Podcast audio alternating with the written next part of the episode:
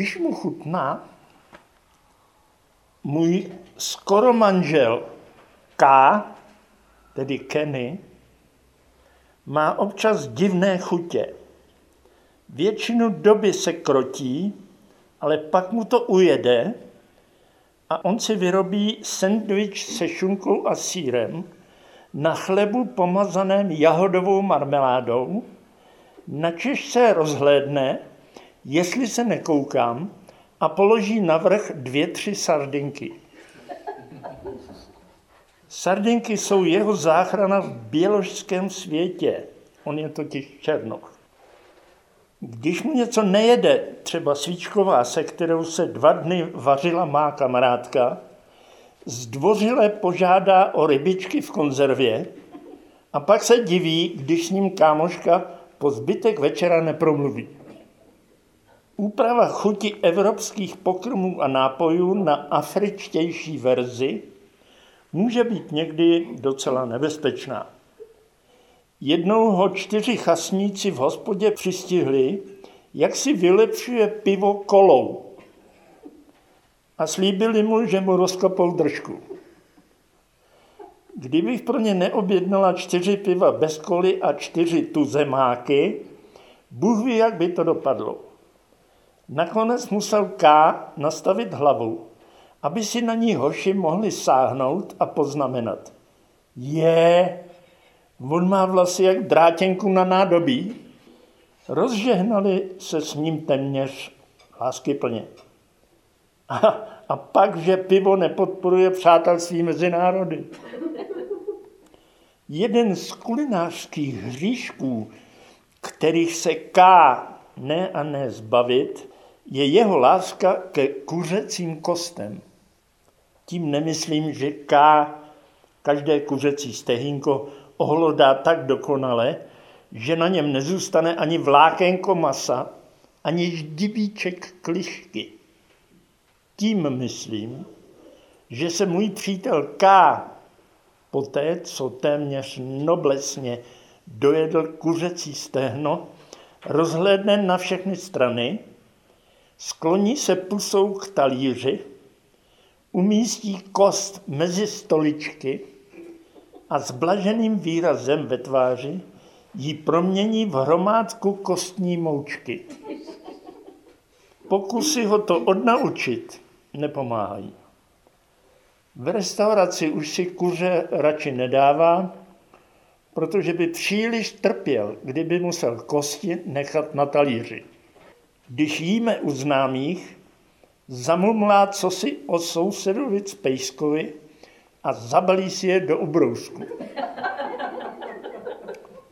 Šiš Maria, vyděsila se jedna kamarádka. Co vy nemůžeš dávat kosti z pečeného kuřete? Teď by mu mohli propíchat střeva. Teprve diskrétní mrknutí spojené s tichým vysvětlením, kdo je ten sousedovic pejsek, ji uklidnilo. Kolegové v práci jednou jedinkrát sledovali, co K provádí s kuřetem a začali mu říkat kanibale. Dával si tudíž dobrý pozor, aby ho přitom nikdo neviděl. Tahle restaurace byla dost rozlehlá, bezpečnostní kamery jsme nikde neviděli a tak si K objednal pořádnou porci opálených brambor a dva kousky pečeného kuřete. Posadil se zády do lokálu, aby nebyl tak nápadný a všechno po běložsku snědl.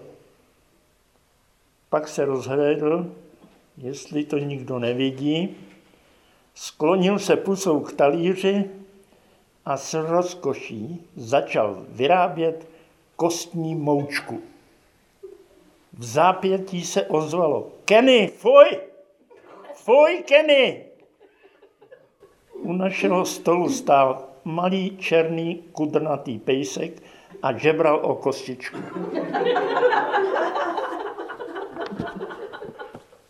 Další fejeton. Kachní žaludek. Rozhodl jsem se, že uvařím něco dobrého aby K pořád nekupoval ty hnusné nigerijské instantní polévky s příchutí kuřete či krevet, které už nám lezly ušima a zaručeně obsahovaly tolik Cček a Eček, že by se jimi dali balzámovat mrtvoly. Například naše. Pustila jsem se do přípravy hnědých nigerijských fazolí, kterých K z poslední výpravy do vlasti přivezl dva těžké pytle. Nigerijské fazoly se nesmějí namáčet, to by byly tvrdé. Musí se vařit pět nebo sedm hodin za občasného zamíchání. Celé odpoledne jsem pendlovala mezi pracovnou a kuchyní a občasně je míchala. Když byly skoro měkké, přidala jsem sůl, cibuli a feferonky a nechala je ještě půl hodiny dojet. A to byl kámen úrazu. Fazole stačí na dně jen trošilinku připálit a celý velký hrnec můžete, jak praví klasik, za stálého míchání vylít do záchodu. Pokusila jsem se K přesvědčit, že fazole jsou jedlé, ale nepovedlo se. A tak jsme se druhý den vypravili k našemu rybníku, že jimi nakrmíme zvěř. Hned u hráze se, tak jako vždycky, šmrdolilo hejno kanadských hus.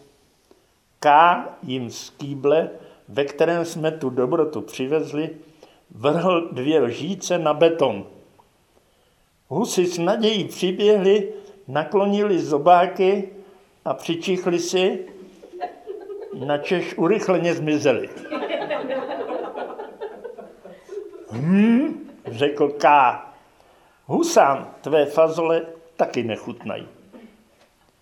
O 20 metrů dál seděl náš známý kačer, v sousedství známý jako Donald Trump. Pobýval celý den na pruhu trávy a křoví mezi cestičkou a rybníkem za plůtkem, který měl zabránit lidem ve vstupu k vodě. Zvířena skrz něj volně procházela. Donald pokaždé, když se někdo blížil po cestičce, rozvážně vstal, přikolébal se k plůtku, zaklonil hlavu a rozevřel zobák v naději, že mu v něm přistane žrádlo. I my dva jsme ho občas krmili a Donald sežral všechno. Tenkrát mu K po přesné trajektorii vrhl do zobáku žíci fazolí. Donald se chvíli dusil, pak se pozvracel a rychlým klokem se odkolébal. Než zajel do vody a strčil do ní hlavu, ohlédl se po nás ublíženým, vyčítavým pohledem. Mr. Trump tvůj výtvor taky nechce, rýpnul si K. Na protilehlém břehu bylo molo, ze kterého rybáři krmili ryby. Zastavili jsme se nad vodou s kýblem a nabíračkou a s nadějí zírali na mrštné temné stíny. Jenže když K kydnul do vody kus fazolové hmoty, ryby sebou mrskly a zmizely v hlubinách. Už zbývají jen mikroorganismy. Řekla jsem sebe kriticky. Ty jsi neviděla ty dva byčíkovce?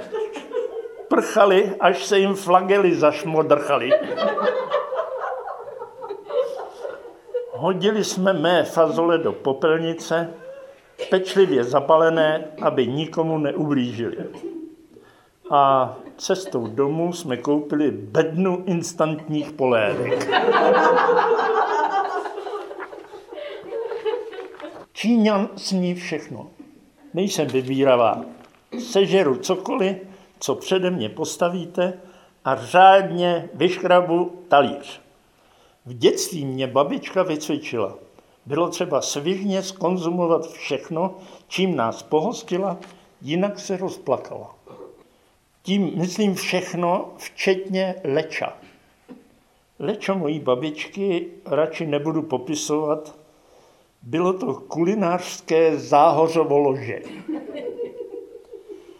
Pokud jste do sebe vpravili lečo mojí babičky a do hodiny nepotřebovali čuka a geka, to byly dva kýble, co na jednom sedíte a nad druhým se skláníte.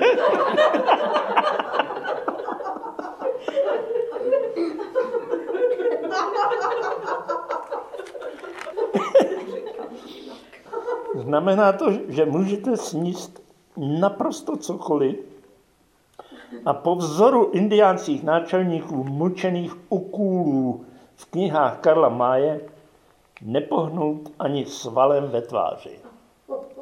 Tuhle pravdu jsem si ověřila společně s bratranci z Hradce. Celý den jsme lovili na louce kobylky, ty velké trávozelené, a pak jsme si je opékali nad táborákem, napíchnuté na klacku. Moc jsme si nepochutnali. Ty potvory měly na nožičkách dlouhé tvrdé trny, které se nám pokaždé vzpříčily v krku a navíc z nich tekla hnusná oranžová šťáva. Zblajzli jsme je ale všechny, a s výjimkou Járy, který byl cimprlich, nám nebylo nic. V osmi nebo deseti letech jsem si přivydělávala žraním chroustů, žížal a housenek, kromě chlupatých housenek přástevníků. Zatímco kamarádi přihlíželi a platili mi za to představení po padesátníku.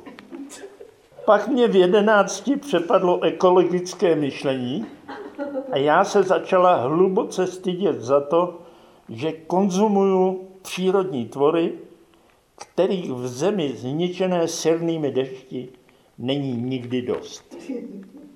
Po dalších 40 letech jsem se ocitla v Číně. Mezi Číňany, o kterých se ví, že snědí prostě všechno, od vlaštovských hnízd přes vejce naložené do koňské moči až po pokrm zvaný tři vypísknutí, což jsou nenarozená krysího látka. Organizátoři nás krmili jen pekingskou kachnou a tak jsem vyrazila na tržnici Wang Fu Ting, kde prý najdete úplně všechno. Bylo to tak. U malých stánků jste mohli za hubičku koupit smažené štíry, pražené obří šváby, křupavé housenky polité pikantní omáčkou. Přesně ty dobroty, které na YouTube se širokým úsměvem požírají křehké hongkongské krásky. Na tržnici bylo narváno ale Číňané si spali do pusy jen nudle s kuřetem nebo praženou rýži. Jediný odvážlivec, který si koupil šest osmažených štírů na šprejli, byl vysoký blondák z Holandska. Koupila jsem si šest dušených larev a v rohu tržnice jsme si navzájem dodávali odvahu v duchu dvou lidí spojených cizinectvím pěti řadách kolem nás stáli domorodci, pokoušeli se nezvracet a natáčeli si nás na mobily. Ale marně byste mě hledali na YouTube. Čína svým občanům nedovoluje připojit se na nevhodné webové stránky. Batoh proti zlodějům. V roce 1986, nějakých pět nebo sedm let předtím, než začaly podnikavé firmy přesvědčovat české důchodce, že bez sady hrnců za 80 tisíc život nemá smysl, jsem dorazila do Bostonu. Se spolubydlícím jsme se uhnízdili v bytečku na předměstí a než jsme se nadáli, přišli sweepstakes. Sweepstakes, to byl tehdejší americký fenomén, o kterém jsme ovšem nic netušili. Z tlusté obálky vypadly kartičky s nabídkami zboží, vytištěné na jehličkové tiskárně, ale s našimi jmény na vrchu. Dnes, kdy nám tyká každá neuronová síť, to už nikomu nepřijde, ale tenkrát jsme uvěřili, že firma zboží vybrala skutečně jen pro nás. Sice jsem momentálně nepotřebovala ani prsten s diamantem, ani norkový kožich, ale když si se mnou dali takovou práci, jak bych mohla odolat. Navíc bylo zboží neuvěřitelně laciné. Tak jsem si za 4,99 dolarů plus poštovné objednala prsten. Dorazil za 8 neděl, jak prodejci slíbili. Byl to půlcentimetrový kroužek z kovového drátku, tak tenkého, že by vám ufikl prst, s přilepeným mikroskopickým krystalkem zirkonu. Žalovatelné to ovšem nebylo, s čímž obchodníci počítali. Poslali prsten s diamantem, to musí stačit. Kámoška si objednala norkový kožich za 14,99 a přišel jí kožíšek rozměrů kapesníku sešitý se samých norčích hřití. Takhle s námi naivkami z východu vymetli sweepstakes. Spolubydlící, který si v Americe začal říkat Larry a hodlal do pěti let vydělat milion, objevil inzerát v jednom pochybném plátku. Vystříhněte tenhle inzerát, psalo se v inzerátu, a pošlete mi ho se šekem na 20 dolarů. Povím vám, jak vydělat spoustu prachu. Larry poslal peníze s inzerátem na adresu uvedenou jen jako poštovní schránka a za pár týdnů přišla odpověď. Zříďte si poštovní schránku, zněla rada, a dejte si do novin inzerát. Napište, že vám lidi mají poslat 20 dolarů s vystřiženým inzerátem. Vy jim poradíte, jak na to. Larry se zamkl na záchodě a týden nepromluvil. Dlouho, předlouho jsem se nenechala napálit reklamou.